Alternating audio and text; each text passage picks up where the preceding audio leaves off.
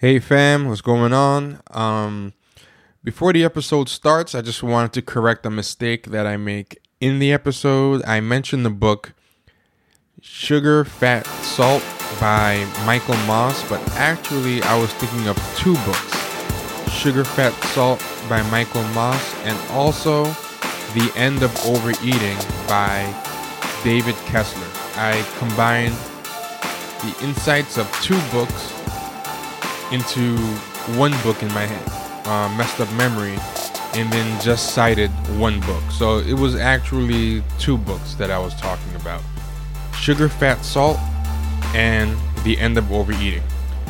So that's basically it. And without further ado, let's get on with the episode.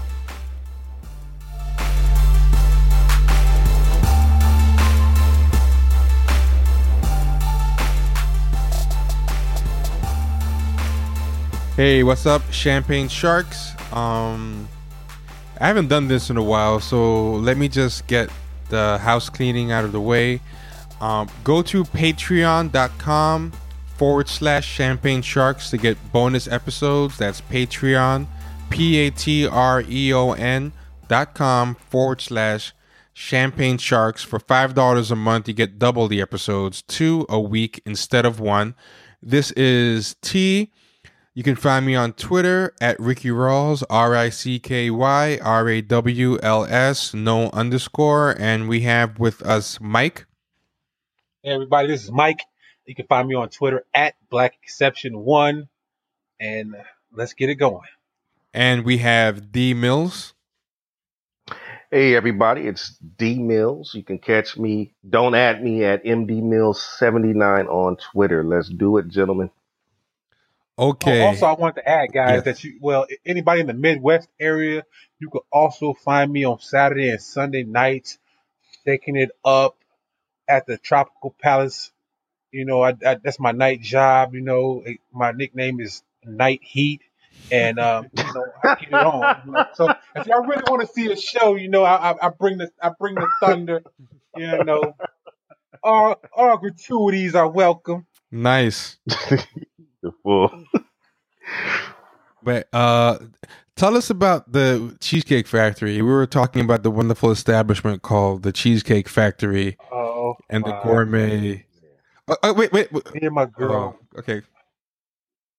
I'm sorry, T. What? No, no, I was going to say something about PF Chang's, but but let's stay focused. I want to talk about the Cheesecake Factory. So, so, so you and your girl, you and your girl. Yeah, we went down to Chicago this weekend. We we had the we had the days off. We decided to go down there and hang out, you know, and uh, we did some touristy type stuff to the museum and to the uh, Shedd Aquarium, and then we went to the Hancock uh, building and uh, went up to the top and all that. And uh, you know, when we came down, we were hungry. We decided to get something to eat. You know, she wanted to stop at that um uh cheesecake factory, which is in the in the building. And uh so we get there, we ask to be seated. They tell us it's gonna be 15 minutes to wait for the table because the place is it's humming. They do a brisk business in there, and uh, you know the food was just the worst.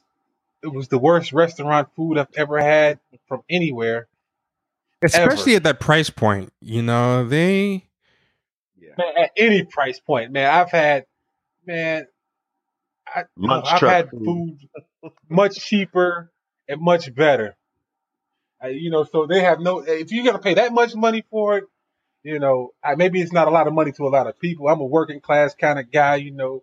Uh, I don't like I don't pinch pennies, but I, I you know I like to get value for my money, and I felt robbed. I, I man, I felt like they.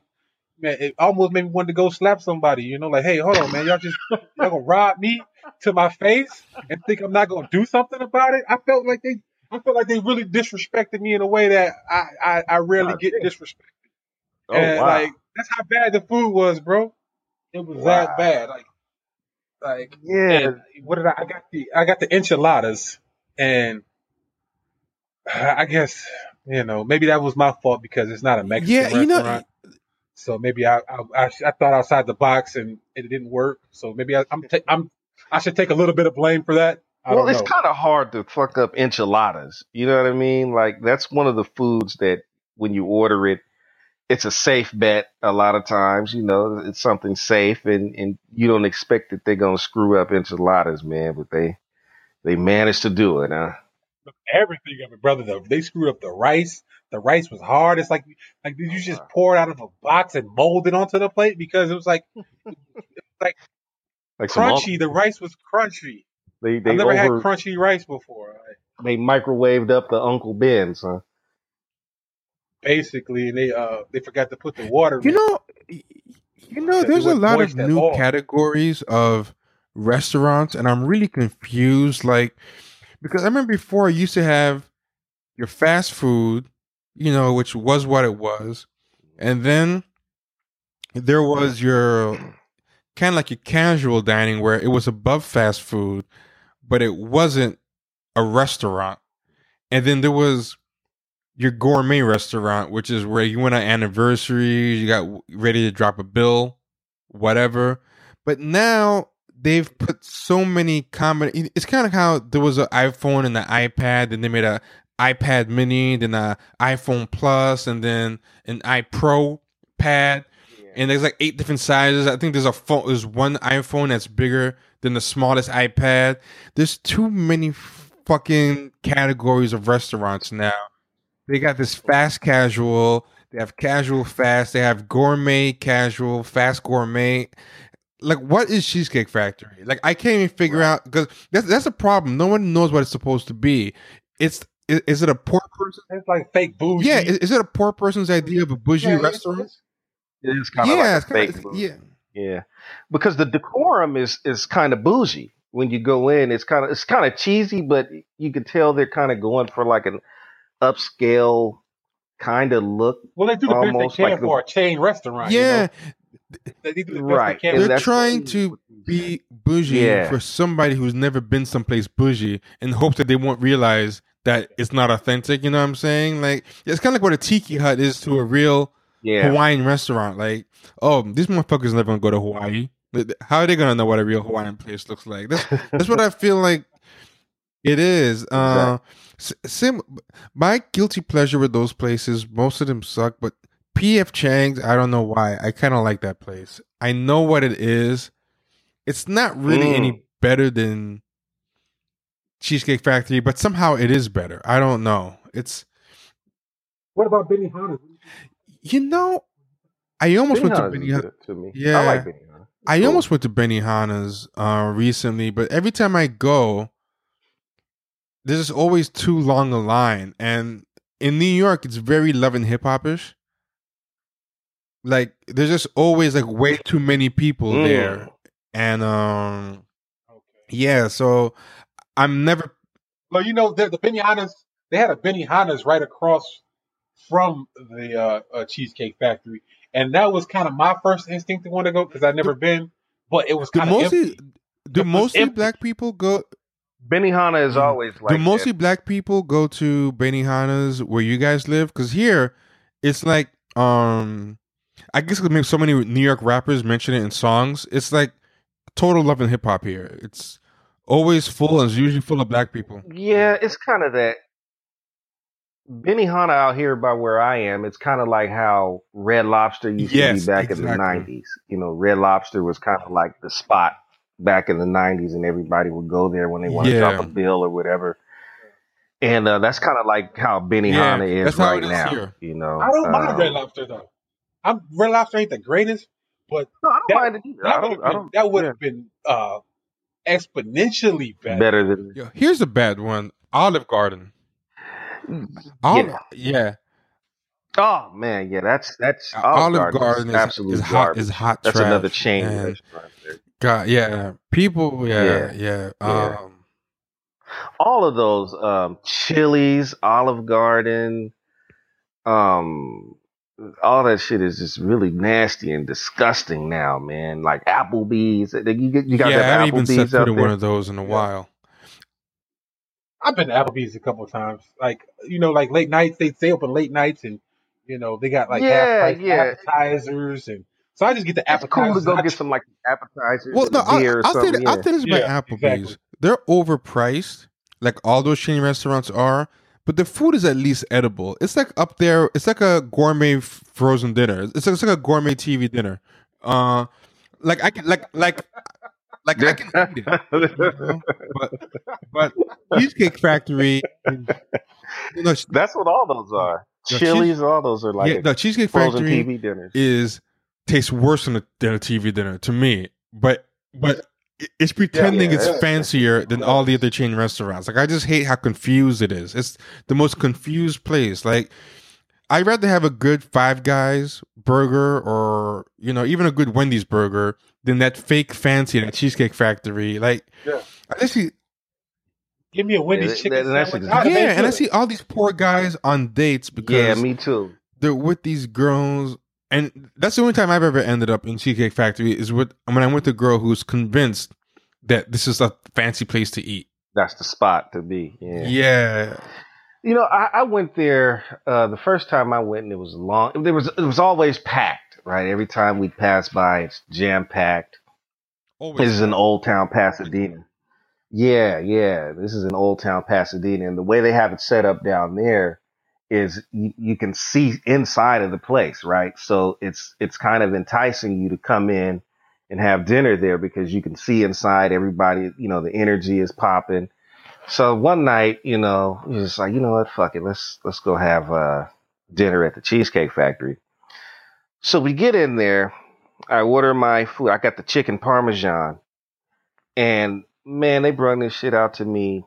And like I was saying, you guys know how the, like string cheese looks. Like you you peel it off, and it's like comes in like a block or whatever, like those tiny little um, uh, um, little blocks, little little cylinder- cylinder, cylinder type blocks or whatever. They had my cheese and the parmesan like that, bro. It was just like, why? Why would I eat chunks of fucking cheese in my noodles and with the chicken parmesan? It's just like, what? What is this? It's just like like something my kid would make or something. Do you those know? places have chefs? like and that's what it I no, um, what somebody was No, telling me was that it's all uh, pre-made food. Yeah, I, So I- I think basically make they in take it lab- I out think they make it in labs, like like like they, like scientists design the dish, not not not chefs. And I mean that like Yeah. literally. There's this book called uh, Sugar, Fat, Salt, and they have a whole bunch of warehouses and Uh. labs. They make the food in labs and they scientifically engineer it. Um, yeah, Oh, it's it's Sugar, Fat, Salt by Michael Moss. And did, did y'all did y'all ever watch um Breaking Bad? I still Uh, haven't watched that damn show yet. I'm so behind on shows, man. Uh, Mike, do you remember when uh the Pollos the Pollos brothers were uh had that lab overseas in Germany where this guy in a white lab coat was designing the I only watched it a couple. Oh. Okay. Yeah. There's a fast food chain and the headquarters there's a corporate headquarters and they were in Germany in a lab making um the recipes. But Hmm. this book I was like I was like, what's up with that? And then when I read this book, that's when I realized, oh, that's actually accurate. Like Oh, wow. they yeah, for example, in New Jersey, there's this there's this area that's like kind of zoned and there's just a bunch of warehouses with labs in them where they like engineer this food. And they have these points right where they can tell for example um actually the author of the book wrote an article called the extraordinary science of addictive junk food. And um he just talks about how there's a certain point right where if you put too much fat right um they study your tongue with um scientific instruments and they realize if you go past a certain amount of fat you stop getting um a pleasurable response. Like like there's a peak point. So they stop the fat at that level in all the food because they don't want to waste an ounce of unneeded fat. But with sugar you can keep going and going and it just um the brain centers just keep lighting up with the same brain centers that light up when you take cocaine so they engineered each ingredient for maximum like addictiveness and minimum waste. Like not a single gram or microgram more than what is needed to um maximize the addictive quality of the food. So this stuff isn't made with taste in mind, with textures, with uh, craft or like an art. It's just a engineered uh, product. Then they send these things out to the restaurants. So that's kind of what you were saying, uh, Mario, about how you heard it's all, how you heard it's all pre-made. Yeah, yeah, yeah, they just send these things to these places, and somebody just kind of nukes them or prepares them like a kind of like a blue apron thing. They, they have a kit. Oh wow, yeah, that doesn't surprise me. Like I said, it's it's everything except for the burgers and the sandwiches. With all the other stuff, the featured menu that you know your enchiladas, your chicken parmesan, or whatever. Um, most of that stuff is is like you just described. It's pre-made, and like you said, yeah, they nuke it and serve it to you. It's crazy. I don't know what the hell takes them so long. They just warm it up and bring it out. I don't know why it They takes so of long. They got a lot of people to But um, microwave for. You know that microwave master. You know he's probably going to do it. yeah, And they got to dress it up like, well, it don't even, it don't even look good on Yeah. the plate when I look when I think back on it. It didn't even really look good on the plate. no, it's very mediocre. Very mediocre. You know, I, I every time I've gone there, I've always had uh, something weird happen. Like the first time I just described it to you guys, they brought my dish out, and it was like blocks of cheese inside of it. And then the second time we went, um, there was a hair in the cheesecake, like in the cheesecake, baked into the crust, like a long hair. God. And um, yeah, and so that's when I found out that a lot of this stuff, even the cheesecake, it's all pre-made. They don't make it at you know the place. They order it and it's all shipped in. In bulk. yeah yeah So, it's all it's all pre-made but they ship it in bulk like from these labs and i found what i found out what the word is it's called a bliss point that's what I, that's what it is if you google like bliss point sugar fat salt like you'll see what it is but yeah everything has um a bliss point. Like you're there's a bliss point for salt a bliss point for fat for sugar and they and they engineer it and they do things like have 3000 4000 tastings. And they have the guys in lab coats writing down everybody's uh reactions asking them questions uh looking at the brains through an mri God like damn, yeah that, really? Oh yeah. You can't tell me they can't. You can't tell me they ain't hiding the cure for cancer with all that kind of With all research. Y'all kind doing that much research? doing that- on yeah, food? that's crazy. Come on, What's the name of the book again? You y'all ain't got nothing more. uh sugar sugar salt fat by um michael moss wow, that's wild. Um, yeah, yeah. So, yeah, yeah, yeah. They, they engineer the food, all those chains, everything, all that stuff is engineered in uh labs. When you read this thing, it makes you not want to eat a like. They talk about supermarket brands, but if I remember correctly, there's also um discussion of these uh chains. Uh, so what they started doing was when they started realizing that fat has a bliss point that peaks pretty early, but sugar doesn't that they can add a lot more sugar and keep addicting people more and more. They started adding sugar to all types of stuff that didn't used to be uh, sweet. So now they add sugar to pastas. Mm. McDonald's fries. Yeah, that's why uh, bread now has sugar in it. Yogurt has sugar in it. Pasta has pasta sauce has sugar in it. Um, yeah, yeah, they they uh started adding stuff not because of the taste, but because of the maximum um addictive qualities they can they can add to it, and that's how a lot of the so the craft of actually making the food kind of goes by the wayside as a result. You just have a bunch of um people in these quote unquote kitchens at on the spot whose job is just to kind of nuke the thing or slap it. Yeah, Yeah, yeah, amazing. yeah. Yeah. I, I- wow. Well, I mean, it all has that kind of generic taste to it too. You know what I mean? Like, I don't know what was going on. I don't know how long this has been going on, but I do, for me, just anecdotally, uh, the taste of like Chili's and shit like that is much different than it was in the '90s. You know, unless my taste Oh, yeah. buds have just changed that much. I don't remember Chili's being this Pro- nasty. You know, I went to and that Yeah. yeah, and, and not All- just uh, that, that food once it hits room temperature it never comes back the same first it hits room temperature and it just congeals or gets weird and you can never warm it up right again once Yeah, it gets yeah. cold Yeah. So, so T, are you saying that? Are you saying that people go to to uh, uh, these restaurants because they're addicted to the food, like the Cheesecake Factory? People are addicted, literally. It's not so much the taste; it's that they're addicted to it. Because I'm never going back, and if, if that's an experiment, that shit failed miserably. well, I, I think the idea is that, just that shit back to the I lab. think the idea is just to get you addicted to fast food and processed foods in general. You know what I'm saying? So rather you go to Cheesecake Factory, rather you go to Burger King or McDonald's, you're still feeding the same uh, monster, so to speak. You know what I'm saying? i mean it has to be working to a degree because these cheesecake factories and stuff They're packed. even though I don't get it, yeah, they're always packed. They give you that pager and you have to go take a walk for an hour and wait for it to go off because it's just that packed. What I think it could be is you know the first time you ever try weed or something and you don't like it, but you stick with it and then you might start liking it. Or same thing when you first time you drink, you get sick, you throw up.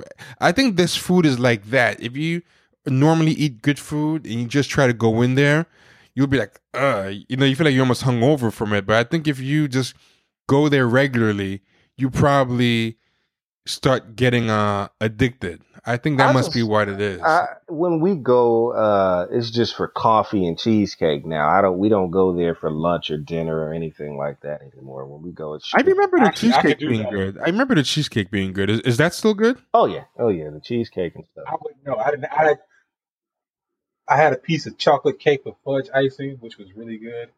Um, so yeah, I, I could see that going for like some cake and you know, cake and ice cream, or like you said, ca- coffee and cheesecake. I could see doing something. I wouldn't even do that just because I feel so insulted though, by uh, by the main entree. that, Yeah, was that main served. I just entree feel- is so is so bad there. Yeah, you know what else is a, terrible. a I feel place that people go heart. to to uh to eat and shit that I don't get. Dave and Buster's. I don't know if you guys have that where you guys are. Oh, that place is The video yeah, game. that place is like yeah. that place is like a Chuck E. Cheese for adults. I th- Or I just that's think exactly it's what it is. yeah. I I think it's like you know just there for the experience. The food is like below below movie theater food. It's it's yeah, really it's bad. really bad. There's one out here um, that's kind of known for janky service. Like it's been that way for years. It's just no other Dave and Buster's you're gonna have this experience at. If you go to one in like Orange County or one in Long Beach or whatever, you get a first rate experience in terms of service and everything like that. But there's this one in particular in my neck of the woods in a city called Arcadia. And it's kind of just known for real bad service. Like if you order something, um, they'll they'll take forever to bring you your food. They'll bring like if if you go with a party of say five, they'll come out with three people's food and then two people are waiting and then by the time they get their food, everybody's damn near done. Like this shit happens on a regular basis at that place. Or like and they're known for the drinks being like super watered down. Um or like if you ask for condiments, let's say you or order a burger. Yeah. Syrupy. Let's say you yeah, order a burger. Let's say you order a burger. They'll bring you a burger and fries, and then the condiments are not out there. So say you want mustard, they'll go to the kitchen to get the mustard, right?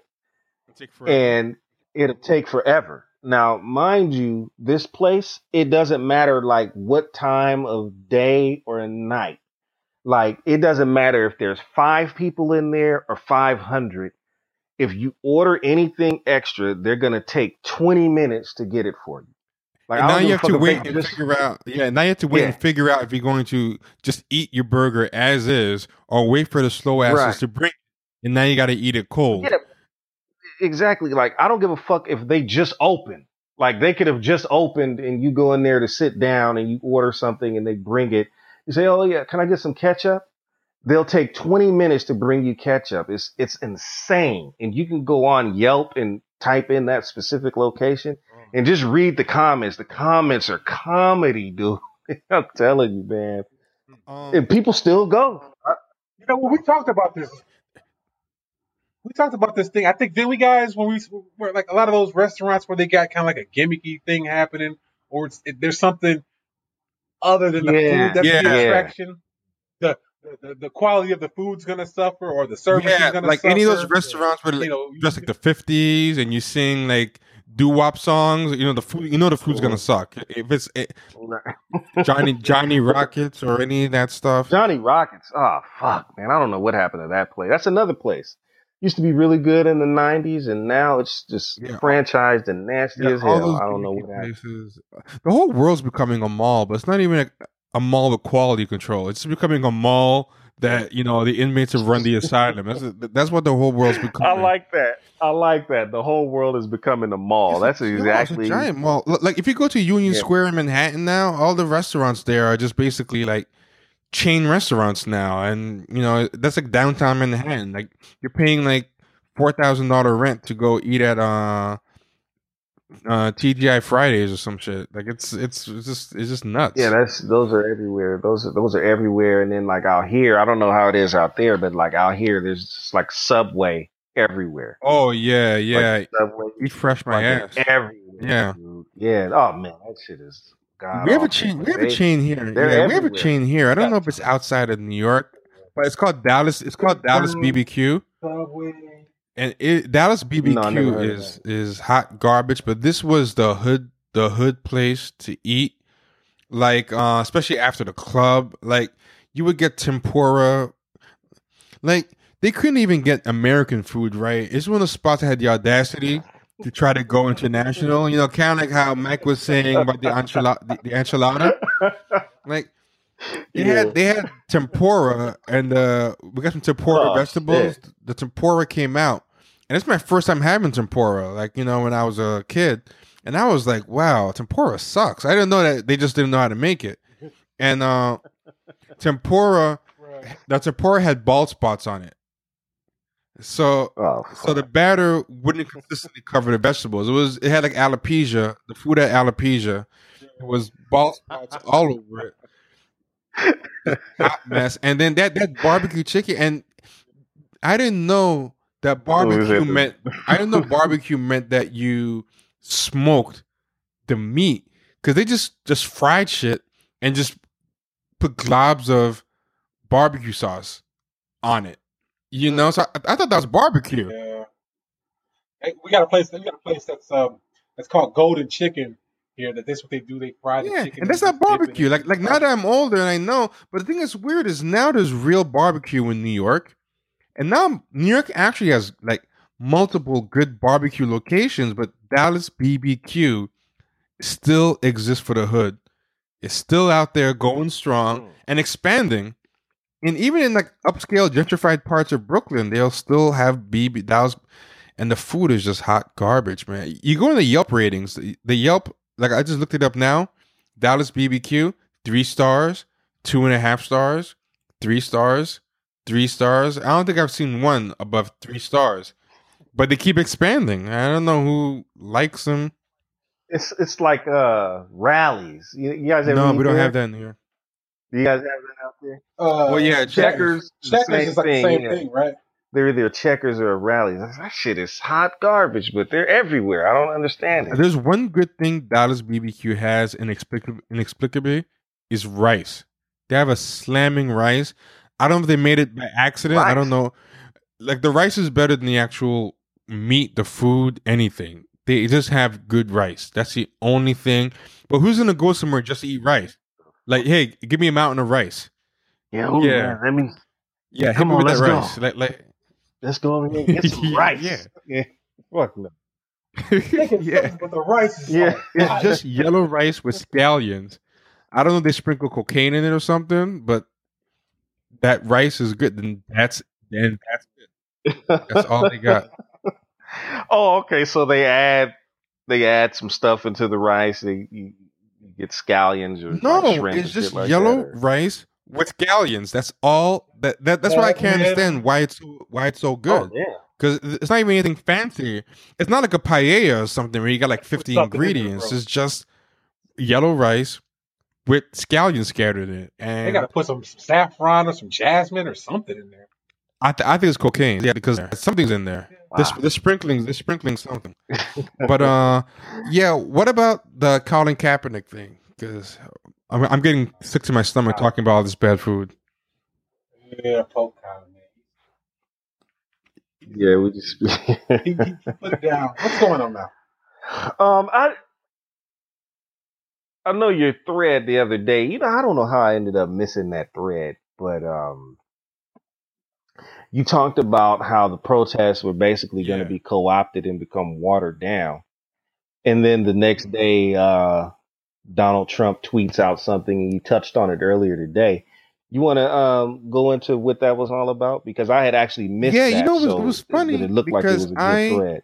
Mentioned it yesterday, and it's almost like Donald Trump was like, "Let me help him out," because he said exactly what I what I said, and it, it was like almost like comical. Like if I saw it on TV, I'd be like, "Get the fuck out of here!" That, that nothing happens that conven- that conveniently, but he he totally Yeah.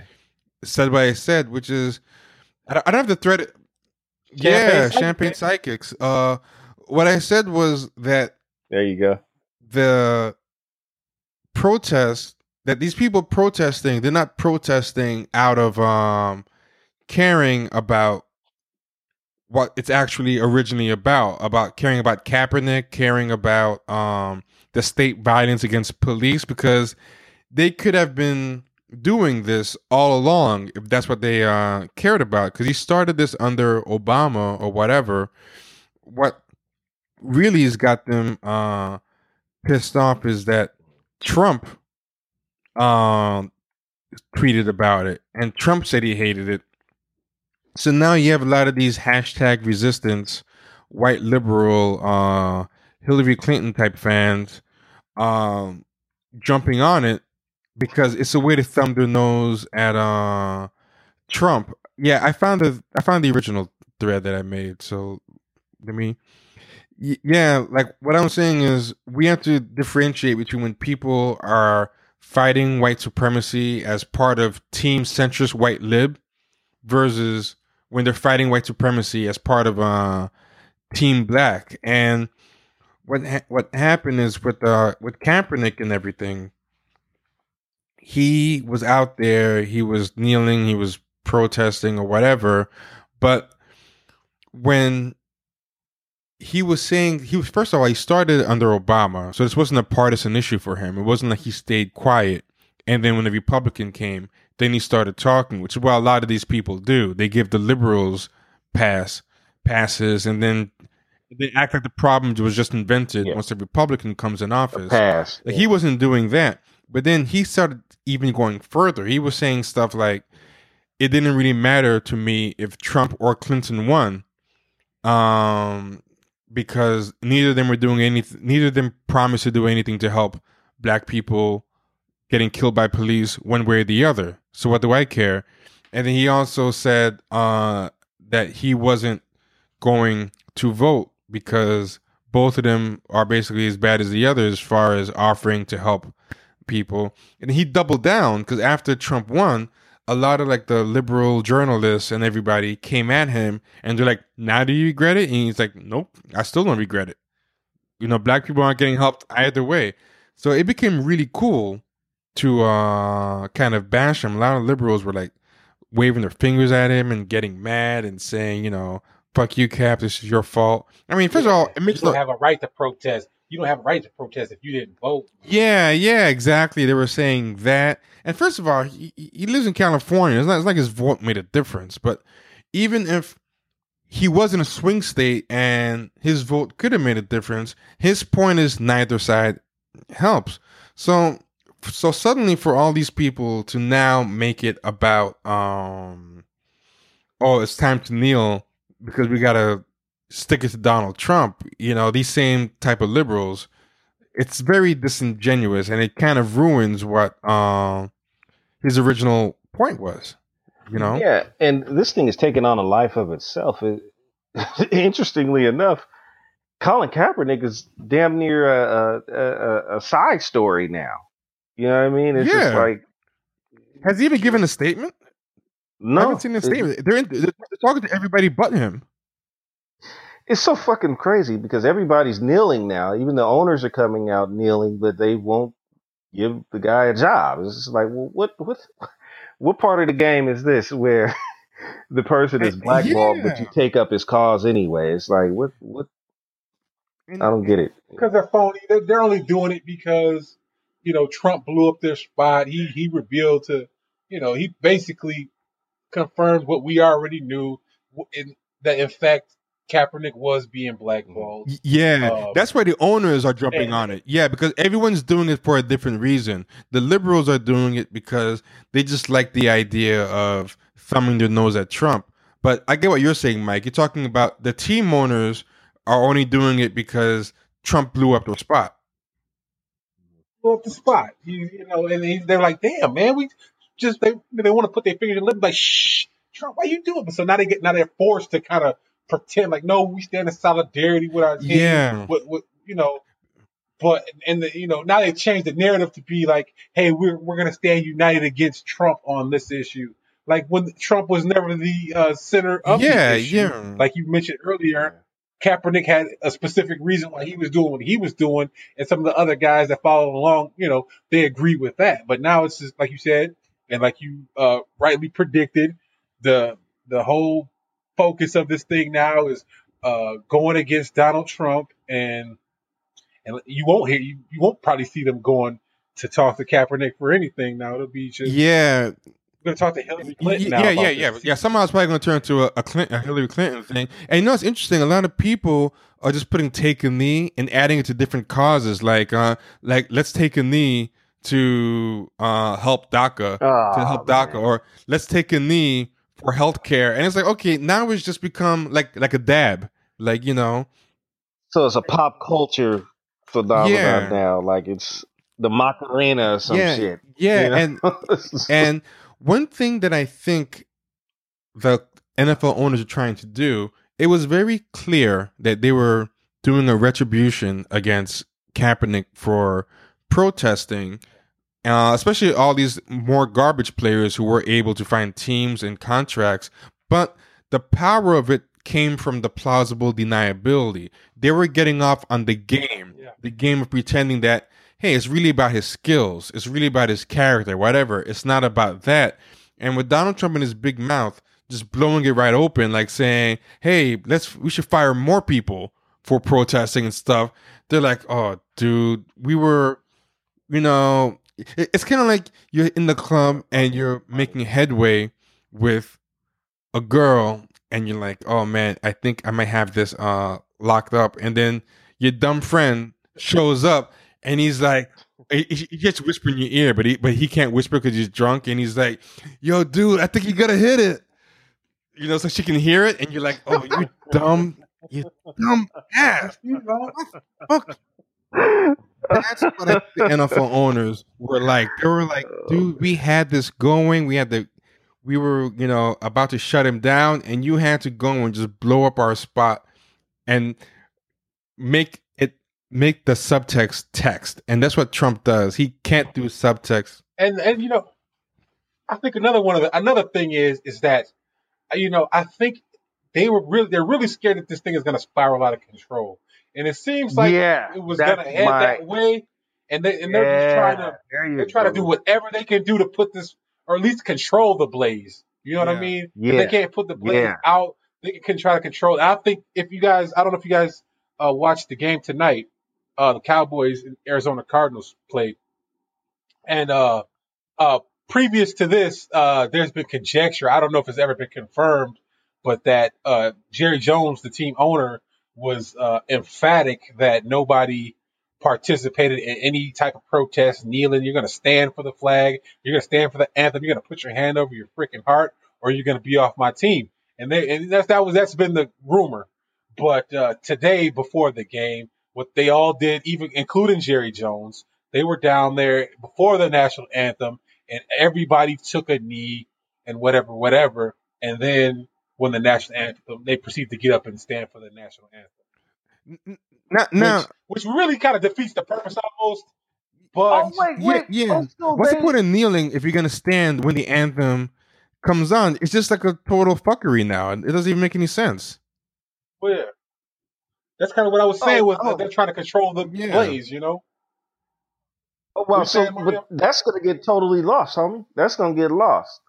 The fact that they kneeled prior to the anthem playing and then stood up for the anthem like business as usual, that's going to get lost in that narrative. It's, it's going to be portrayed as though they were kneeling for and the also, anthem. what's Damn, so that's a kind of like a win-win. and also them. what's the point of um all what's the point of all this kneeling if you're not saying yeah we're kneeling because we're sick of the states of state sanctioned eh, legal execution of black people by the people hired they're Right. not saying that so it's like you're just kneeling and then um people aren't saying that you know, they're kneeling against Trump or they're saying something else. They're saying free speech. So it just becomes like, you know, on par with um sticking up for a stand up comedian or sticking up with sticking up for an offensive shock jock. Like, you know, usually reduce it to free speech. No, it's not about free speech. White, yeah, white supremacists are good at that.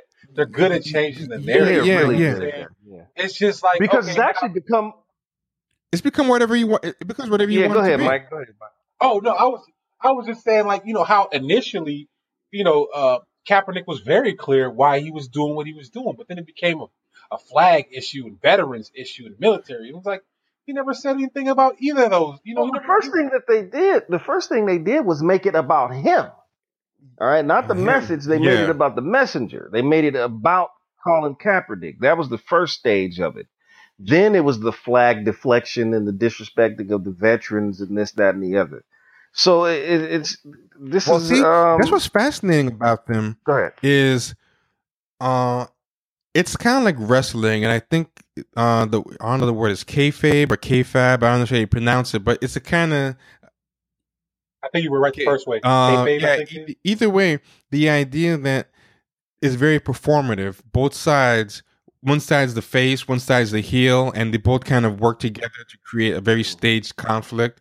But afterwards you know they, they shake hands they eat lunch together and you know ride the bus together and stuff. And liberal white supremacists and conservative white supremacists this is a perfect example of they both seem to be on the opposite side but they're both doing the same thing and what they're both doing is both sides are making it about something else. The liberal white supremacists have turned it into free speech, anti-Trump, um, diversity, um, and, and and you know what else that the liberal white supremacists have done? They've even the ones who have made it about race, they've trivialized it into interpersonal individual stuff. Like you know, like uh, they said, uh, it's a stand against discrimination. It's a stand against um racism. It's a stand against um hate. You know, vague stuff like what is what does hate mean? Like hate could be anything. I could hate Brussels sprouts. You know, but but but but uh the Brussels sprout farmer is not gonna shoot me down the street. Like it's specifically about systems. It's about systemic oppression that's sanctioned by the state that allows not only police but even self-deputized civilians with a hard on to kill black people like Zimmerman to get, you know, honorary um immunity that usually goes to cops. Like like even Zimmerman who's, who's a neighborhood watch guy, it's so state sanctioned. Even he can get they didn't even bother to arrest Zimmerman when he first killed Trayvon. They just questioned him and let him go. It caught they needed protests to even get him arrested. It's a very specific thing. And they're making it seem like hate, uh discrimination. So like, hey, if uh, a cab driver doesn't want to pick you up, or if uh, someone says something mean to you, like, are you taking a knee for a microaggression? Like, how trivial are you willing to uh, make it? Like, maybe you're taking a knee because uh, there's not enough black superheroes in Justice League, or there needs to be a new uh, black Harry Potter, wi- like Harry Potter wizard.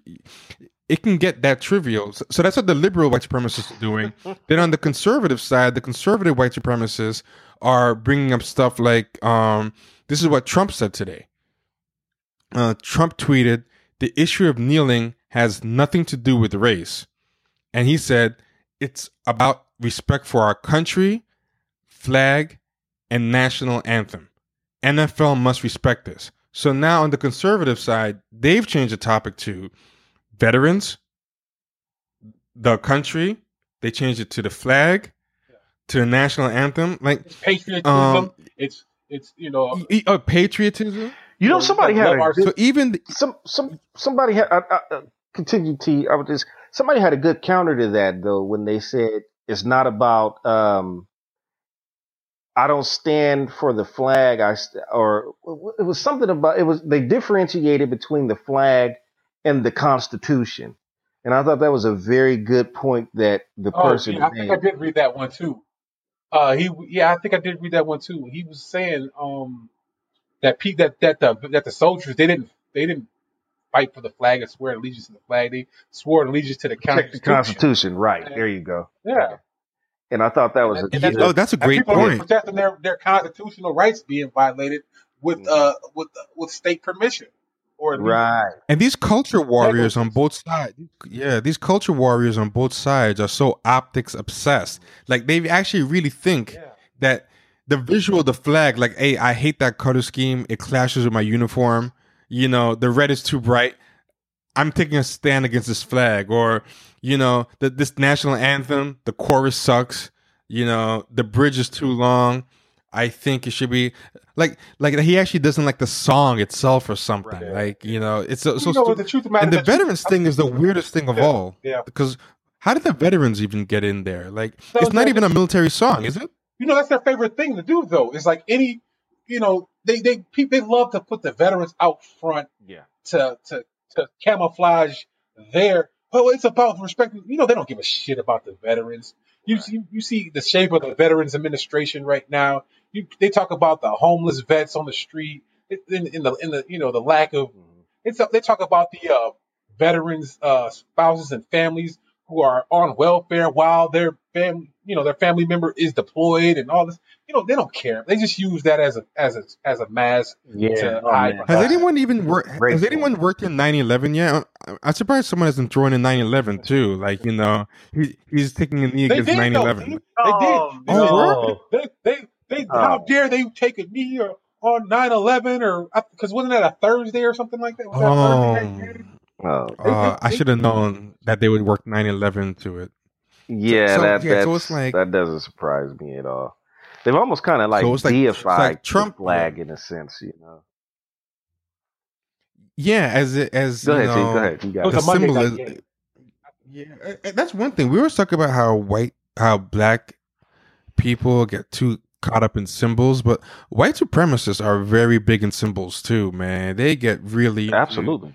Their symbols take on a life of their their own, and I think with good reason though, for the, on their on their ad, on their side of it. You know what I mean? yeah, I think for, for good reason that they're really attached to the symbols because I think they understand better than a lot of other people that once you start erasing some of that stuff, it's it, I mean it's the it's the attitudes of the people that are you know people are be like with these statues and whatnot. People are starting to think, well, you know what, this is garbage, and then you know Trump even got up and was like, well, what's next? Jefferson, Washington, and a lot of people are like, yeah, why not? You know, and, and they can really see the, they can really see the downfall coming after that. You know, because it's it's it's Yeah. more than it's a symbol, but there's more behind it. You know what I mean? And people are, Mm. you know, we're not they're not gonna stop. They didn't stop. They didn't stop with the Confederate flags. They didn't. They're not gonna stop with the monuments. Yeah. And yeah, you know, it's not gonna stop until we get some, you know, some type of justice around here. I mean, you know, yeah. these symbols are symbols of Just to review what we said so far. So we have liberals who have just made this into some hashtag resistance NPR tote bag shit. Like it's probably gonna be kneeling people appearing on tote bags and you know some kind of Hillary shit, some stand against Trump, uh, DACA immigrants against quote unquote hate. Meanwhile, the right has turned it into like against the flag, against the veterans, against uh, the national anthem. He he's a musical critic. He hates music. You know, it's it's uh, about the country. Meanwhile, the owners are into it because they're all about, hey, we don't want you to blow up our spot. You know, these are our slaves. You don't whip our slaves. yeah, we, these are our slaves. basically that, that's serious though. It's like you know, because Trump was basically, hey, get your niggas in order. Yeah, yeah. with you? He's telling, And they're like, he's oh, telling him, you he's know, telling me, we can't call him that right now. You know, it's a it's a precarious situation. We can't Yeah, talk yeah. like that. We, Get we your gotta niggas- get your niggas in the order. way yeah, yeah. I'm gonna take the whip from you and show you how to whip him. Like you know, you're not whipping him right. It's kind of like Twelve Years a Slave when when uh, uh Michael Fassbender had to take the whip away because he's like, listen, this is how you whip, this is how you whip a slave. I don't like how you whipping him. You're Oh, like man, being a little crazy. soft on him. And you know, and the other thing, there's a book called Forty Million Dollar Slaves, and it's about how um basically uh it's a plantation and it's like a gilded cage, like forty million dollar slaves, and the forty million dollar part is to help take your mind out the fact that you're a slave. So the final ingredient is I think the reason all these players who had plenty of chances to kneel with him before from the Obama days to now, they had plenty of time.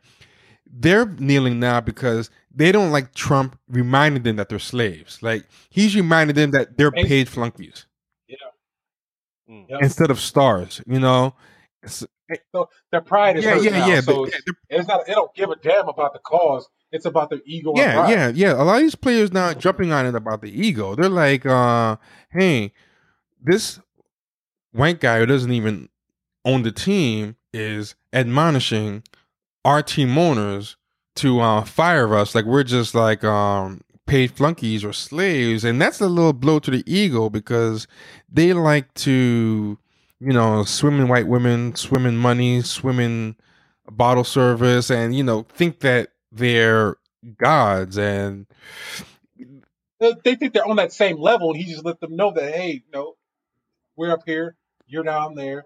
You're supposed to do what we say and be happy Yeah. about it. And we're gonna, we're gonna, we're gonna, we're gonna put a little extra gilding on yeah, exactly, Ex- exactly. And I think because once you see Ray Lewis out there, that's what he's out there for. Like you know, he mm-hmm. doesn't because why Oh would he be out there after God. all the shit he's talked? What is different? What is different on that day that makes Ray Lewis out there? And he's out there because he doesn't want to be reminded for the rest of them that he's a slave. That's what he's locked out there for. Basically, yeah. Well, you know, I think, I think, you know, I think the owner asked him to be out there. They still think Ray Lewis has some type of cachet Well, in the black community. yeah, he, he- doesn't. Nobody's checking for this said- guy. You're done. You, you coons your way out of relevance for And he us. still kind of low And, key uh, you know, thumbed his I- nose at it because if you notice, he went down on both knees, not one. yeah, that was weird. I think he didn't did get it on either. Purpose. I, I, I think it was his that way was to say, "Hey, I'm kind of here, but you know, I'm kind of not really respecting it." I'm on both my knees. I'm praying Exactly. to Jesus. Y'all, exactly. Y'all, y'all Yeah, ungrateful, what it was. ungrateful Negroes is out here disrespecting and disrupting these good white folks' entertainment. How dare you? Yeah, I think he was. I, I, I think he's being passive aggressive, like when, like when. he's trying to maintain some type of he's trying to maintain some type of voice and presence within that the organization amongst the players Yeah. because he sees the shift happening now you know what i'm saying the, the fraternity is is leaving him behind and he wants to remain a voice within that organization with those players so he's this is him kind of in a sense capitulating He's he. He's, Now, I don't he's know if it's- capitulating, but he's capitulating passive aggressive. Like, like he's like, you know, it's kind of like, under Yeah, under- protest. He's gonna he's gonna do it, but it's under protest. I'm yeah, like, yeah. you know, it's like how when your mom tells you, you know, clean up your room, and you're gonna do it, but you do it like Yeah, loudly. you do it loudly, or you, you just think you do it half-ass. I think that's why he went on both knees. He's like, "Yeah, you know what? I see which way it's going, but I'm still gonna find a passive-aggressive way to thumb my nose at it." So I'm going on both knees, and then if anyone asks me, I'll say, "Well, I was kind of kneeling to God." Yeah, yeah. Both knees signals defeat or it signals submission.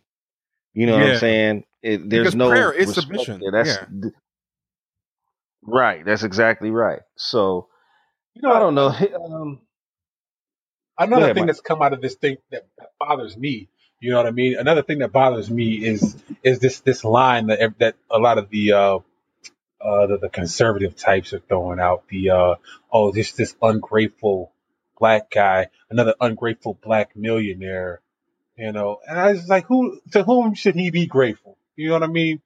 We everything we have in this country, the little that we do have is is earned, and we don't have everything that we have earned because it was stolen from us, and we don't owe you. You guys owe us some gratitude. You know, so y- y'all can miss me with that ungrateful shit. And I, and I wish people would really call people out on that and check. You know, especially when they on TV and talk about it's really. Even Trump said that they were ungrateful. Like who? You know, we don't owe you motherfucking And I hate shit. that they act like it's a I hate that they act like it's a gift. Like these are just some useless people that you know they just threw some money at. I mean, they need these people. They, I mean, they weren't bringing black people into the NFL because they loved them so much. It's because they were outperforming and they needed the edge. Like it's a equal fucking exchange. You're paying them that because That's a true meritocracy. Yeah. You know what I'm saying? They earned yeah, this is, this isn't this isn't charity. This isn't charity because the minute you stop performing, the minute you uh, are not good, they will cut you as soon as your contract is up, or they'll they will trade you. Like so, so stop acting like you're doing something, you know, for these people's benefit. Like yeah, and then The NFL is a complete mercenary league. They will they will get you could play and be be loyal to that to an organization for a long period of time. They will get your ass up out of there so fast yep, yep. and forget you were ever Yeah. there. And I know this kind of this is kind of like you know like that point you just made T as far as like you know it, it seems like everybody in America has developed this attitude that the workers owe the employees a debt of gratitude for hiring us when it's when it's a, you know And that's bigger. And that's bigger than you know yeah. I, it's, I guess it's kind of it's kind of a digression into a yes, you know that's a bigger than that's bigger than black people. You're absolutely Right. right. There's a giant Stockholm syndrome that we have with uh, employers right now. Like jobs are a gift. Yeah. Exactly. Well, they got this place called Foxconn, and they build like uh, liquid crystal displays for your iPhones and whatnot. And they're building this. They're, they're going to be building this huge plant here in Wisconsin, uh, here in Racine, as a matter of fact. And uh, they're getting like a, I think a five billion dollar tax break package, and you know, which was the incentive for them to build it here as opposed to elsewhere. And it's just like, you know, well, you know, people are like, you know, they use the infrastructure, they use the roads, they use the electricity, they use the water. You know, we pay taxes for this infrastructure. Why shouldn't? Well, they're bringing Yeah, jobs. The cult of the job creator. You know, well, we're working the jobs. Yeah, you're oh, absolutely you right. go. It's the same. We having the same issue out here with Disneyland. They uh they've been getting in their ass the last few weeks uh because you know big story just came out that they haven't been paying their fair share of taxes out here in in uh, Anaheim out here where they're located in Southern California. So it's the same type of thing. There's this there's this weird um I don't know what to call it, but there's this weird exception in our heads that we make for large corporations and owners and shit like that to where we allow them to kind of skirt past the rules and, and that we all have to abide by every day, you know, and, and it's the same thing in a lot of different walks of business. Oh yeah. Excuse me. Exactly, man. Man, yeah, that's a They, great point. people, people, people give up a lot of uh, a lot of authority and a lot of power to these corporations that the government is not even afforded. You know, and I always, I, you know, I always thought about that. It's like people were like, yeah, you know, freedom of speech. Well, that doesn't mean we have to employ you. I mean, but if you work for the government, they can't fire you for your, you know, your speech or whatever. So why should a, a corporation have more authority over you? Like the government can't come to your house and demand you take a piss test. You know, but your your, your job can demand that you go to, uh, you know, take a piss test randomly.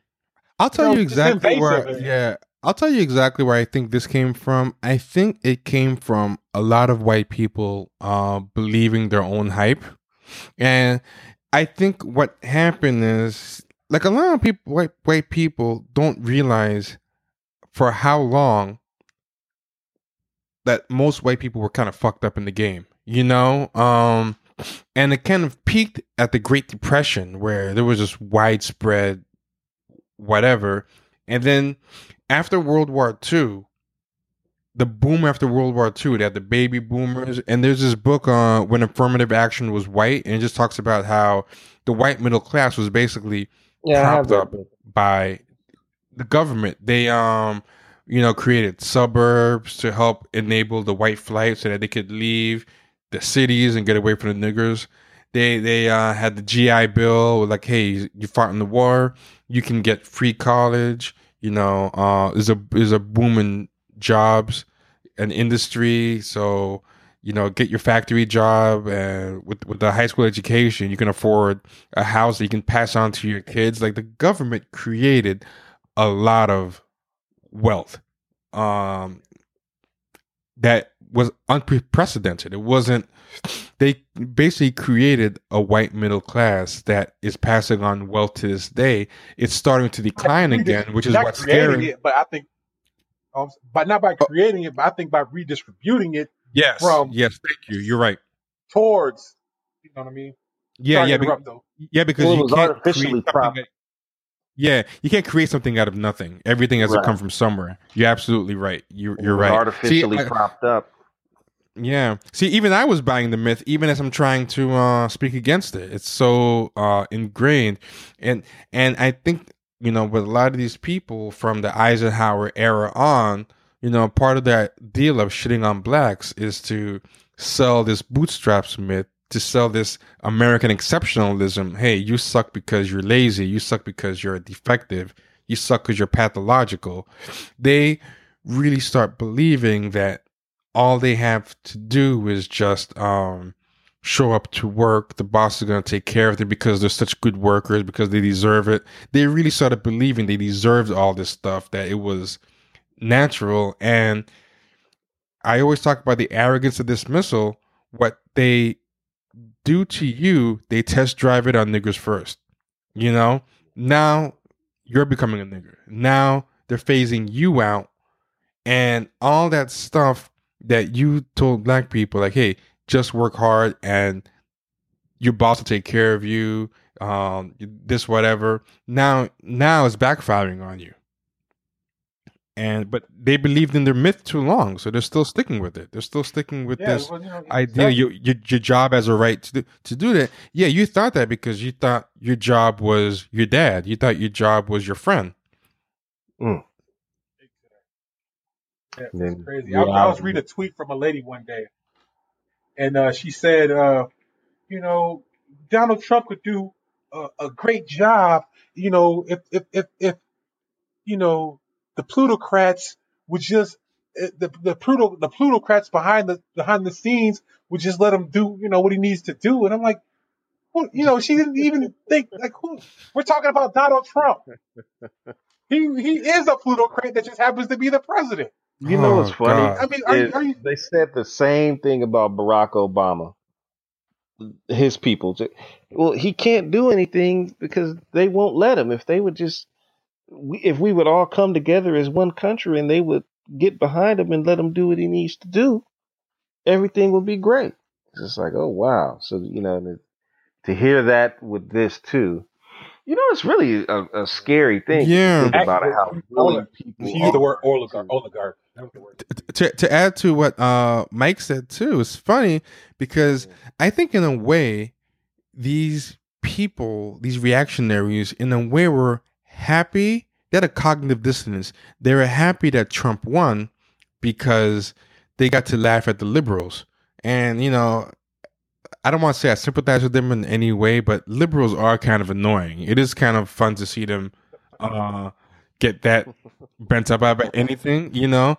Uh, Not saying that I'm happy Trump won, but they they can be very smug. I I get the smugness, but they like they're like they're like how Red Sox fans were before Red Sox started winning. They got kind of off on the pain. Like they like being held down and reacting reacting to something. They like being on top and acting like they're on the bottom.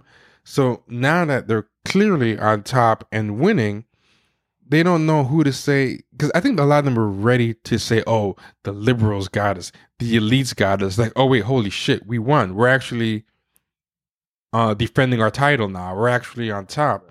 So now they've just looking for new people to create, and I think that's where the media is coming. You notice now they're all about oh the media and Trump, the media and Trump.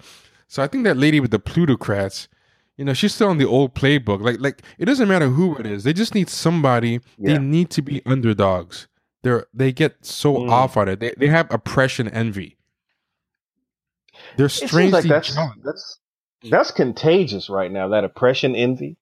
That's Mhm. that that a lot of people are catching that that uh, that issue right now. You know, uh, a lot of uh, white supremacist types are, are saying that whites are oppressed, and um, the alt righters and, and people of that sort. And then you have, you know, the issues going on with us, uh, black men versus black women, and we're playing the And- oppression Olympics with each other. Yeah, and a lot of this uh simplified intersectionality, this intersectional light that's kind of came across through Tumblr, they're just treating oppressed identities as like an adding game. You know, they're just like, hey, uh, how many have you collected? Uh, well, I have black. It's like, well, I have black and gay.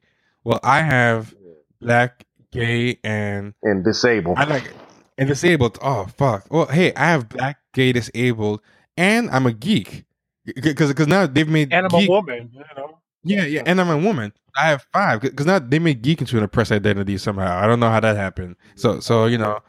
I- I'm I'm a blerd lesbian disabled uh trans gamer and Yeah. and you know I deserve it all. Man, man, man. Yeah. But Hey, they, we're you guys see laughing, that, but uh, they that's real spit though. They they this is crazy, man. yeah, yeah. Did y'all see Gamers, that, uh, gamers have become What's that oppressed girl's too. name? Which one? What's her, what's her name? Uh, Gotham Girl Blue.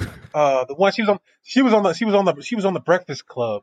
She's doing a comic now. Oh, somebody was on the Oh. Breakfast Club. Uh, she was on the Breakfast Club like a month ago. I know you're talking can't about. think She, of her she, name she, right now. was she was a she was a black nerd who was on the Breakfast Club, and it was one of their worst um interviews. It was about as bo- yeah, it was about as bad as Gotham Girl Yeah. Blue on um I, Harmontown. yeah, I gotta listen. I gotta listen to that Harmontown interview. yeah, yeah, yeah, but, but but this was Go ahead, Mike. this wasn't Harmontown. This was the black version of the same debacle. The Breakfast Club decided Oh, yeah, to it was the. Breakfast Club Really? decided to do what Harmontown did, which was invite a blerd on. Sheena Howard.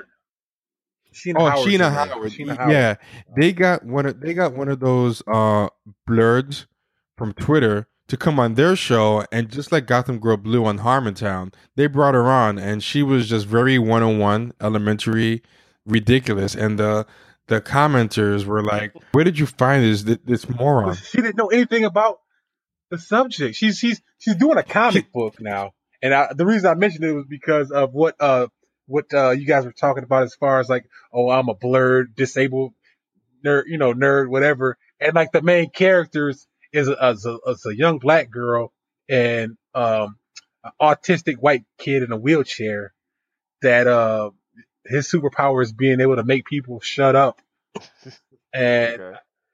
yeah, it was just, I don't know why I just Yeah, I'm yeah, not and I laughing at- think, and I think, I'm not making fun of I think being people at able. I think No, being no. able to shut up was meant to be like some kind of um allegory or something. Like maybe it's meant to um represent like people doing microaggressions and he could shut them up. Like I think there was some kind of uh Tumblr esque symbolism behind his power being able to make people shut up but yeah he was pretty te- was pretty terrible and um they tried to make the best out of the interview but but but you could tell they were kind of like holy crap what like Charlemagne gave up after a minute. He gave up. He tried to, you know, like I because I don't know what his background is, but he seemed to know a lot about, you know, at least he knows more about him than me, and he What- definitely knew more about him than her comics and the history of comics and DC Marvel, and what was You know, funny was wow. she, she didn't even know about comic books she even brought up like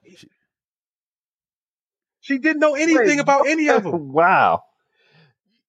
She didn't know. She didn't know any. You know, when- when they started the show, I think she said her claim to fame was she won uh some type of award that's popular amongst you know comic books. It's like one of the. it's called the I, it's called the comic books- Eisner it's called the Eisner you know, Awards but she won it in some kind of weird inconsequential uh Okay. Off category, like it wasn't like for writing, it wasn't for like drawing, it wasn't for any of that. It was for some, like I think editing or something she- like that. I don't even remember what it was. It wasn't even editing because editing is an no important award. It was something like very minor, and she learned. Yeah, she learned about comic books Oh. like in her like last year of college or something. She made it like her or PhD, like like she made it her dissertation or something. Like it wasn't even like she she she grew up as a blerd. She just Yeah, yeah.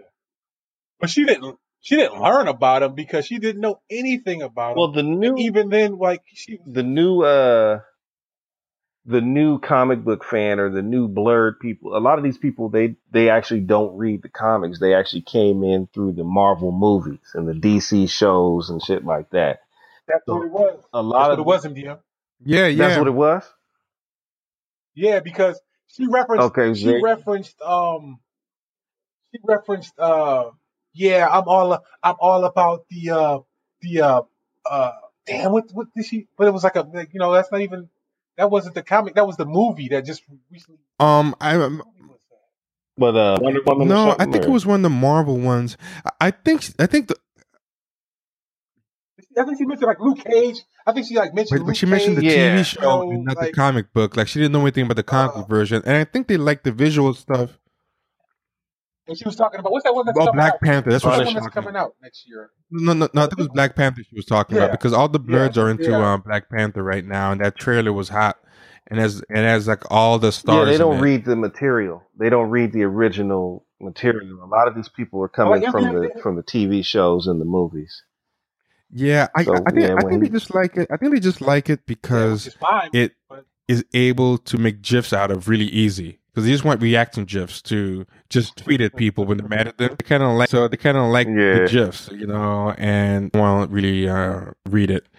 But she was pretty. She was really terrible. But she went up there, and all she wanted to talk about was uh, gay this and gay that, and like like to tie it back to the oppression envy.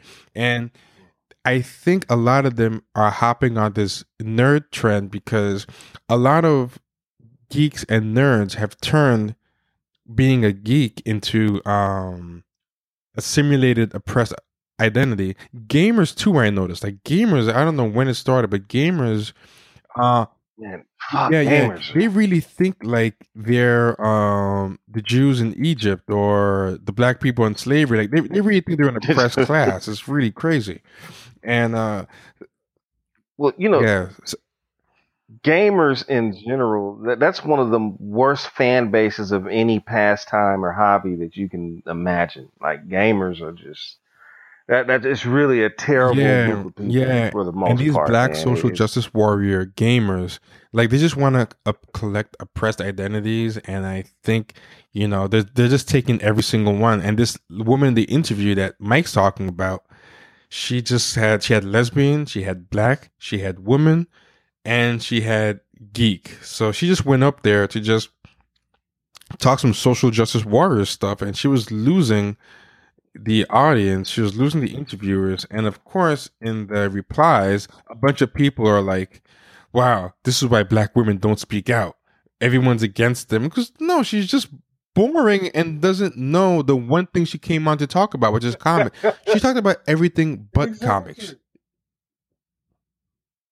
Remember, we were talking about a, a while back about how people don't really uh, understand fully what they believe, or when, when so when they are pressed about it, or when they are even asked to articulate it, you know, it's just like, oh, oh well, they get hoof and mouth all of a sudden. They don't know what to say or do because they haven't really thought it out deeply enough to be able to Because, articulate because it. they're so used to So that's having these circle jerks that we were talking about in the last episode. They have these constant circle jerks on Twitter, and they just turn Twitter into their echo chamber because all they do is automatically mute and block anyone that quote unquote triggers them. Like I don't want to sound like uh alt right person because alt right people have kind of ruined the word trigger and the word safe space, but to a degree, a lot of these people are really like that because I mean I have been blocked so much faster by a lot of liberals and centrists and uh, Tumblr types than I have by um, even conservatives or alt righters. Like, I've never been blocked. I don't think I've ever been blocked by an alt right. yeah, I've been blocked by alt righter like two or three times, and to me, like that's like a golden trophy Yeah. you get them to block you. Whereas, whereas Yeah, like for a liberal, it's like all you have to do is just say, "Hey, man, I don't think uh, black men wake up thinking about raping black women." It's like, "Oh, fuck it, you're blocked." That's a vi- Shit, you don't even have to. Shit, you don't even have to do that. They can just see that you follow somebody that Oh they yeah, don't like, and they'll block you. Oh, You yeah, don't even have to have an we interaction. even use block. We even use block lists, like things that just like because you you might have offended someone else. Someone makes a block list, puts your name on it. They'll go subscribe to the block list. That'll automatically block mm-hmm. everyone that someone else blocked. So they don't even have to know why they're blocking you. It's like, hey, one of my friends blocked a thousand people. Let me preemptively block that same thousand people Right. just in case they might offend me. I've even been blocked by people on that end that, um, like the blurred or disagree with me, or make me have to actually explain my position. Yeah, I think I'm pretty much uh, done. But if you guys want to throw in your last two cents, Oh no, I was just gonna say, yeah. As far as them being sensitive and everything like that, I, I agree fully with what you said, and I'll just close it out. And um, there's even cases where people, I've had productive conversations with the people, and only to find out later on that I've been blocked. oh, that happens So, too. I don't understand. Yeah. So I don't I don't understand what is going on in the, the psyche of these people where you blocked even if you have a productive conversation that's civil. But this is a really um this Twitter world that these people live in needs to come. Sometimes I wish Twitter would just go bankrupt and, and, and go out of business because it'll force people to kind of wake up out of the matrix that they're trapped in. But I think that these people have a very hard time dealing in reality. And every once in a while, they get a shock to their system and it makes them think and it Yeah. almost snaps them out of their program. You know, and then I think that's where the I'll say one thing about. Twitter. I think it can be very much a force for good because you know this show wouldn't exist without Oh, yeah. Twitter, but it can also be very much a force for something bad for the exact same phenomenon. And what that phenomenon is is there's a lot of times where you might think something weird or that doesn't fit in to people around you and because you can't find people who think the same you kind of either have to just keep it to yourself and be a weirdo or just learn to get in line you know and just be like okay um this is not how everyone else thinks. I'm just gonna have to conform and i think what happens with things like twitter and the just the internet in general is sure you can't find someone in your circle of friends or in your town who thinks like you but you can go online and by having the whole world in one place at your fingertips you might find 40 people who think like you. Now you have the illusion of consensus. So now you know if so so now if i'm Mm. somebody who you know thinks black pe- black men are the straight white uh straight black men are the white people of black people if i was someone who thought that before i might go my whole life not finding someone else who thinks like me and i gotta let that go now i can find a whole community of weirdos and we all write think pieces and we start reinforcing the pathology in each other and now we can uh recommend each other books we can do stuff so now you have a community of 40 people whereas in your hometown you wouldn't even find one person that thinks like that i think a lot of alt righters ended up that way too they're always giving each other things to read recommending but how much can i complain about it when that same type of dynamic led me to things like Neely Fuller. I might, without the internet, I would have never found Neely Fuller. I don't think.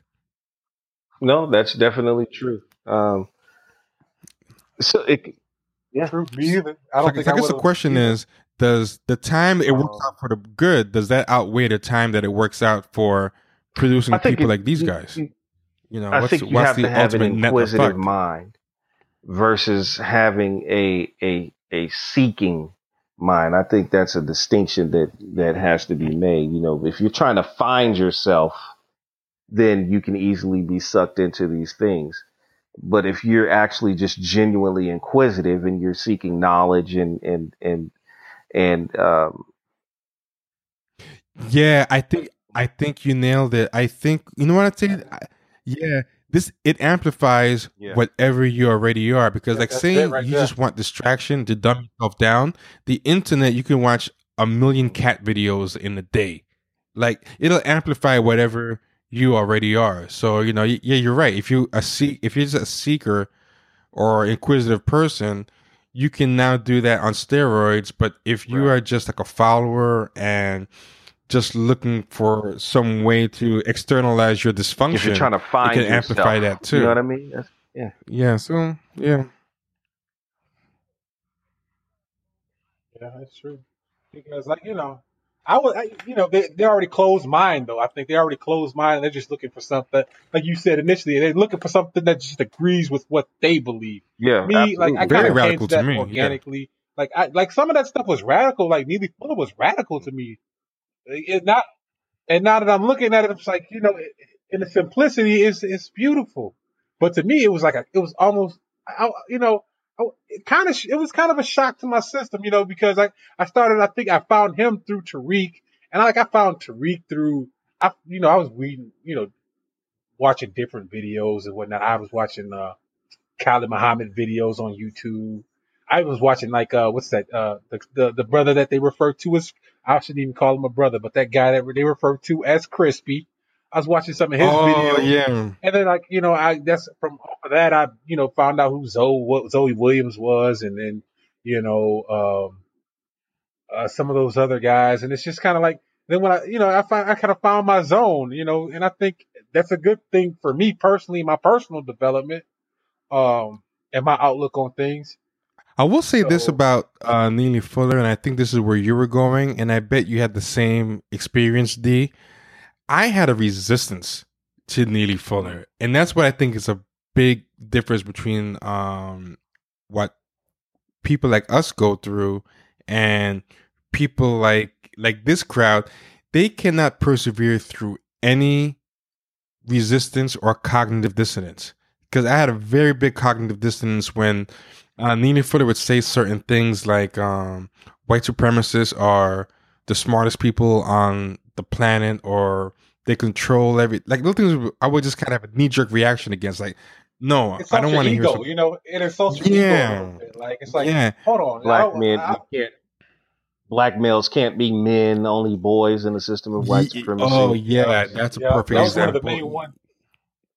yeah yeah yeah th- yeah I th- still there's no such thing as with a that black one. man That that's one Yeah. that yeah, that's one that is is very hard to uh I still wrestle with it, you know, because you don't who who the hell wants to say that they're not a man, you know? And there's something, and he said this too. He said there's something freeing about letting your ego go and accepting how bad you have it because now you can at least begin to really fight the right battle. Exactly. And, and you know, let me add. Oh, let me add Yeah. this other point. I forgot to bring this up last time. I think that ego, that resistance, I think that's where a lot of these guys that uh, we tend to call simps, Mm. simps. You see these black men who are all jumping up and falling all over each other. These black male feminist allies who are all jumping up to put the cape on and say, "Yes, black woman, you're right. We have abused our privilege. We're we are the white people of black people, and it's time for us to let it go." They're not doing that for the benefit of black women.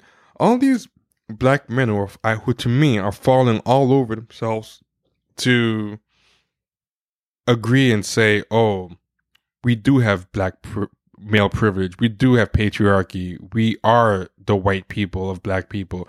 They want to believe it about themselves. It they gives don't. them pleasure to believe that lie. yes, It gives and it gives them a uh, yeah. power to believe that they have a, a, a, a- a certain type of power and privilege over anybody. When the fact of the matter is, we don't have that power or privilege over anybody. we don't control our own destinies to the greater extent, you know. it's tough enough to be a black man and realize that you're not a man or or that, that you know you're a nigger in white society but then to realize that you're not even a man among black people. That's really tough to to believe. And they've kind of accepted okay maybe we aren't um maybe we are inferior in the eyes of white people but we can at least pretend that uh, we're ruling the roost, and now they can pretend like, hey, we have the option to let our women surpass us, as opposed to the reality, which is they were leaving you behind no matter what you did. You had no say in the matter because white people were pulling them over you. You don't have the po- you don't have the power to hold back a black woman or lift her up. All you can do is just watch. You know what's interesting is that's very that has to be very seductive for a black woman, man. If you look at the because let's not black women live in a system of white supremacy and they have their their challenges and, and, and things that they have to deal with being women, um, with the single uh, mother rate being what it is and, and things of that sort. So they have their own unique challenges that they have to face every day. I'd imagine, man, it has to be very seductive um, to go on over to that side and, and, and fall in line with that type of thinking.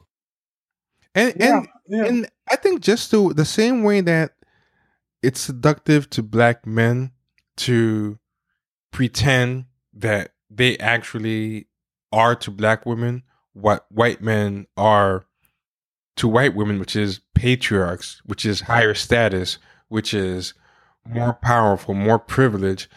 It's also, I think, seductive to a black woman to kind of downplay that she's surpassing the black man, which is a very unpopular thing to say. Mm. But it's like, picture you're doing better and you get the benefit of pretending you're, you know, it's, it's that oppression and envy, that same seduction that, uh, the same way that white supremacists like to get the benefits of being white, but also get the benefits of pretending that they're an oppressed class. I think, you know, the way to maximize you know you know that that line in that movie where it says the biggest trick the devil pulled was convincing people he didn't exist.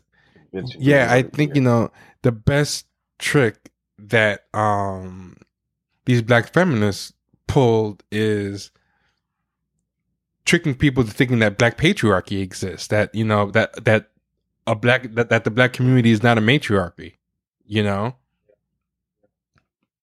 I think these guys, these they live in a, uh, they live, they're both living like you know the man and the female that that espouse these ideas. They're both. I think it helps that they have each other to play that off of, you know, as opposed to where you're fantasizing in your own world. Now you get somebody to, uh, you know, play with you, and it, it makes it more fun. And it, it, you know what I mean? It's like you ever, you know, you ever had a fantasy like, you know, I, I want, I want, you know, I want this girl, I want her to do this to me, and it, when she goes and, and indulges in your fantasy with you, it's better than you just fantasizing alone. and, and, right, right. and believe yeah, I it or you. not, there's actually a term for that. It's called uh folie folie à deux. It's a French it's a French term. It's in psychology, and and uh, it's a real thing that being delusional with someone Mm. else is way more fun, way more captivating than being delusion by itself. It's called folie à deux, and it, what it means is it's French for madness of two. There's even a there's even a Wikipedia Oh, wow. um, entry for it. Folie à deux, French for madness of two, or shared psychosis, is a psychiatric syndrome in which the symptoms of a delusion of a delusional belief and hallucination are transmitted from one individual to another. And um, yeah, people get really into uh, sharing a delusion with someone. Not that different than how people like to have an addict friend that you can both be uh, drug addicts together. It's like a chemical fo- folie à deux.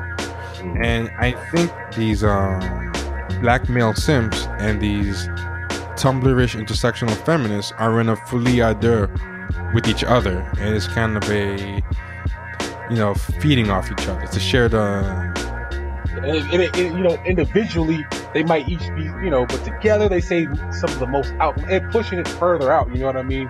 When they when they it's very combine it, complimentary. It's very Voltron. it's this, this synergistic Yes. type of a, you know, effect where it's like uh, individually they might say, you know, you know, men ain't shit or whatever. But then you put this nut job together with this nut job. That's no disrespect.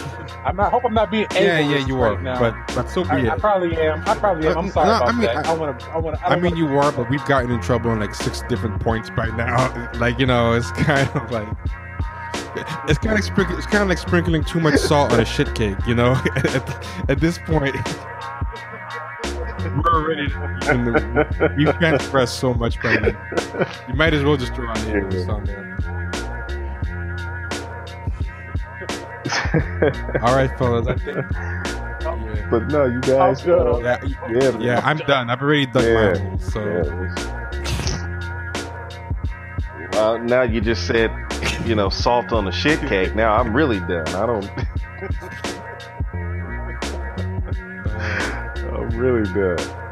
All right, but it was a great, uh, great conversing with you, gentlemen, man, and uh, I always enjoy building with you two, man. So let's uh, keep it up and Yeah, Get ready to um, I'm in negotiation with a couple of guests, so I hope uh, we can start getting some in uh, by the next episode. But we have some good ones lined up, so I'll keep you guys posted. And thanks, guys. Yeah, it was a good, Sure. good uh, episode, and we'll talk soon. All right, I'm going to Later. Cheesecake Factory. Peace.